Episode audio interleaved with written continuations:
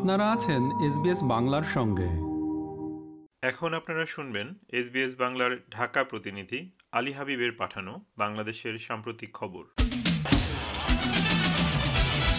প্রধানমন্ত্রী শেখ হাসিনা সরকারি কর্মকর্তাদের অপ্রয়োজনীয় বিদেশ ভ্রমণ না করার নির্দেশ দিয়েছেন বলে জানিয়েছেন পরিকল্পনা মন্ত্রী এম এ মান্নান। তিনি বলেছেন, প্রধানমন্ত্রী সরকারি কর্মচারীদের অপ্রয়োজনীয় বিদেশ ভ্রমণকে নিরুৎসাহিত করেছেন, বিকল্প রপ্তানি বাজার অন্বেষণ করতে বলেছেন, কারণ বিগত বছরগুলোতে উৎপাদন ও রপ্তানিযোগ্য পণ্যের সংখ্যা অনেক বেড়েছে। গত বৃহস্পতিবার আগামী দু হাজার তেইশ চব্বিশ অর্থ বছরের বার্ষিক উন্নয়ন কর্মসূচি এডিপি অনুমোদন দিতে গিয়ে তিনি এই নির্দেশনা দেন। পরিকল্পনা মন্ত্রী বলেন, প্রধানমন্ত্রী কয়েকটি বার্তা দিয়েছেন। তিনি বলেছেন we must feel self respects নিজেদের আত্মসম্মান, নিজেরা সমুন্নত রাখতে হবে। এটা দেশের প্রতি আহ্বান এবং আমাদের জন্য নির্দেশ। প্রতিটি পয়সা যেখানে প্রয়োজন, সেখানে বিধিবিধান এবং জনগণের কল্যাণ ও নিরাপত্তা নিশ্চিত করার জন্য ব্যয় করার নির্দেশনা দিয়েছেন তিনি। পরিকল্পনা মন্ত্রী বলেন ব্যয় বন্ধ করা হবে না। ব্যয় বন্ধ করলে অর্থনীতি বন্ধ হয়ে যাবে।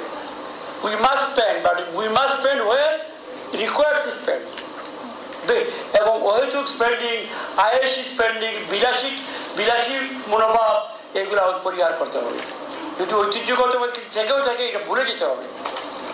সুতরাং এইটা আবার আজকে নির্দেশনা এসছে। বঙ্গবন্ধু হত্যাকাণ্ডের পর অভ্যুত্থান পাল্টা, অভ্যুত্থানের মধ্যে মেজর জেনারেল খালেদ বীর উত্তম সহ তিন মুক্তিযোদ্ধা সেনা কর্মকর্তাকে হত্যার ঘটনায় মামলা হয়েছে প্রায় পাঁচ দশক পর। সে সময় হত্যাকাণ্ডের শিকার কর্নেল নাজমুল হুদা বীর বিক্রমের মেয়ে, সংসদ সদস্য নাহিদ ইজাহার খান বুধবার রাজধানীর শেরেবাংলা নগর থানায় এই মামলা দায়ের করেন। নাহিদ ইজাহার খান তার মামলায় বলেছেন, সেই সময়ের সেনাপ্রধান জিয়াউর রহমান এবং জাসদ নেতা অবসরপ্রাপ্ত কর্নেল আবু তাহেরের নির্দেশে বিশ পঁচিশ জন সেনা কর্মকর্তা ও সৈনিকের একটি দল নাজমুল হুদা সহ তিন সেনা কর্মকর্তাকে হত্যা করে। ওই ঘটনায় জড়িতদের মধ্যে কেবল দশ ইস্ট বেঙ্গল রেজিমেন্টের সাবেক মেজর আব্দুল জলিল জীবিত আছেন জানিয়ে তাকেই মামলার এজাহারে আসামি করা হয়েছে।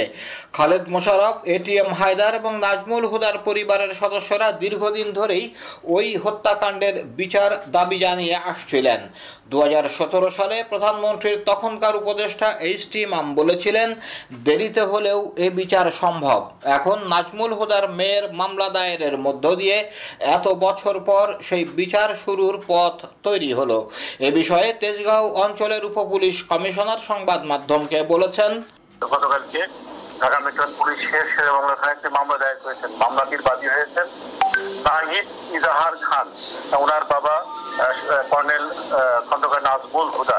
ওই ওই উনিশশো পঁচাত্তর সালে সাতই নভেম্বরের যে সংঘটিত ঘটনায় সেখানে সংসদ ভবন এলাকাতে নিহত হন।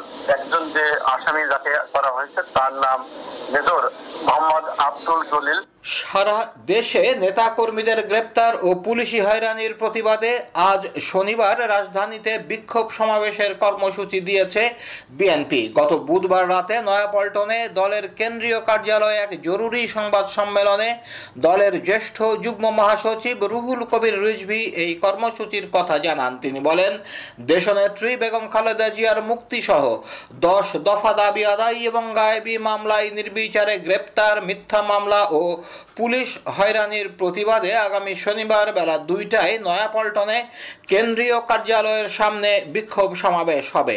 বিএনপির মহাসচিব ফখরুল ইসলাম আলমগীর সমাবেশে প্রধান অতিথি থাকবেন। এই কর্মসূচি সফল করার জন্য নেতাকর্মীদের প্রতি আহ্বান জানান রিজভি। আওয়ামী লীগের নেতৃত্বে নির্বাচনকালীন সরকারে বিএনপির অংশগ্রহণের সম্ভাবনা নাকচ করে দিয়েছেন দলটির মহাসচিব মির্জা ফখরুল ইসলাম আলমগীর। তিনি অভিযোগ করেছেন দু সালের জাতীয় নির্বাচনের আগে প্রধানমন্ত্রী শেখ হাসিনার সঙ্গে সংলাপে দেওয়া কথা রাখা হয়নি। সরকার নির্বাচন নিয়ে পুরনো খেলা শুরু করেছে মন্তব্য করে বিএনপি মহাসচিব বলেছেন, তারা সিটি নির্বাচনে না গেলেও নগরে নেতাকর্মীদের গ্রেপ্তার অভিযান শুরু হয়েছে। বিএনপি নেতাকর্মীদের বিরুদ্ধে মামলাগুলোতে দ্রুত রায় দিতে একটি তালিকা করার কথাও জানতে পেরেছেন তারা। মির্জা ফখরুল ইসলাম আলমগীর বলেন সেটা হচ্ছে আবার নতুন করে এই প্রক্রিয়া শুরু করা হচ্ছে।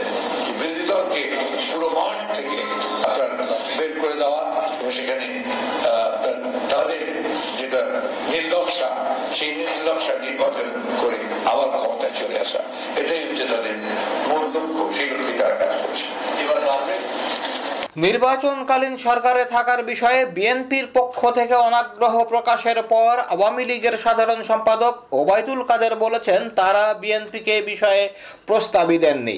গত বুধবার রাজধানীর একটি হোটেলে এক কর্মশালা শেষে সাংবাদিকদের প্রশ্নের জবাবে এই কথা বলেন সড়ক পরিবহন ও সেতু মন্ত্রী ওবায়দুল কাদের। সাংবাদিকরা আওয়ামী লীগ নেতার কাছে প্রশ্ন রাখেন নির্বাচনকালীন সরকার প্রসঙ্গে। ওবায়দুল কাদের বলেন, বিএনপিকে সংলাপ এবং নির্বাচনকালীন সরকারে ডাকা হয়নি। এখানে প্রলোভনের ফাঁদের প্রশ্ন আসে কেন? রাজনৈতিক দল হিসাবে নির্বাচনে অংশগ্রহণ বিএনপির গণতান্ত্রিক অধিকার সুযোগ নয়।